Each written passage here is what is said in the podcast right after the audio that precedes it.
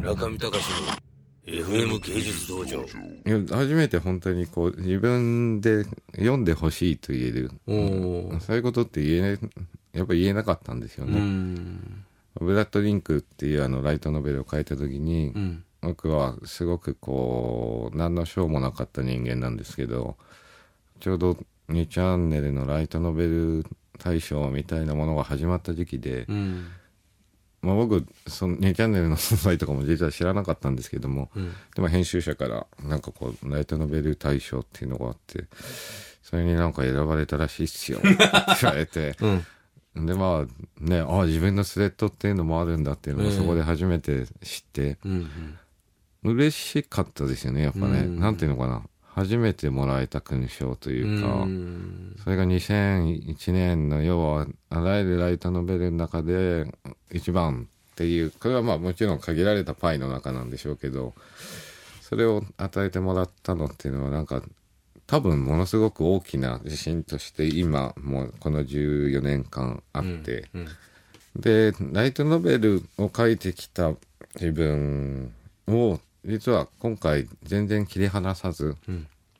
あのノーサイドで終わらないってすごくこう切り離しちゃって書いた部分があるんですけど、今回の神歌っていうのはそこも完全に受け入れた状態でうん。ライトノベル要素っていうと変ですけど、ん僕がライトノベルを書いてきたいろんな作品で自分の中に吸収したものも全部こう反映した状態でそれこそだから今まで書いてきた小説の集大成で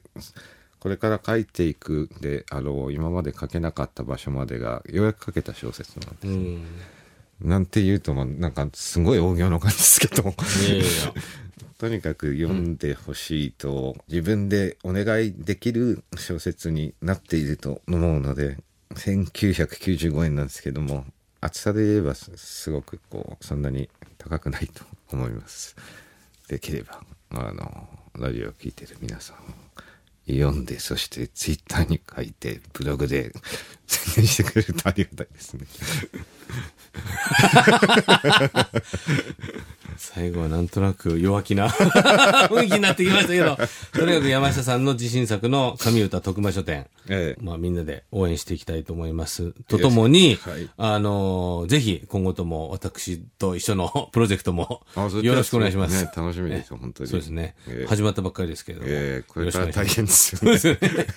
ろしくお願いします。はい。よろしくお願いしまはい。す。それでは、小説家の山下隆さんでした。どうもありがとうございました。ありがとうございます。中見隆の FM 芸術道場。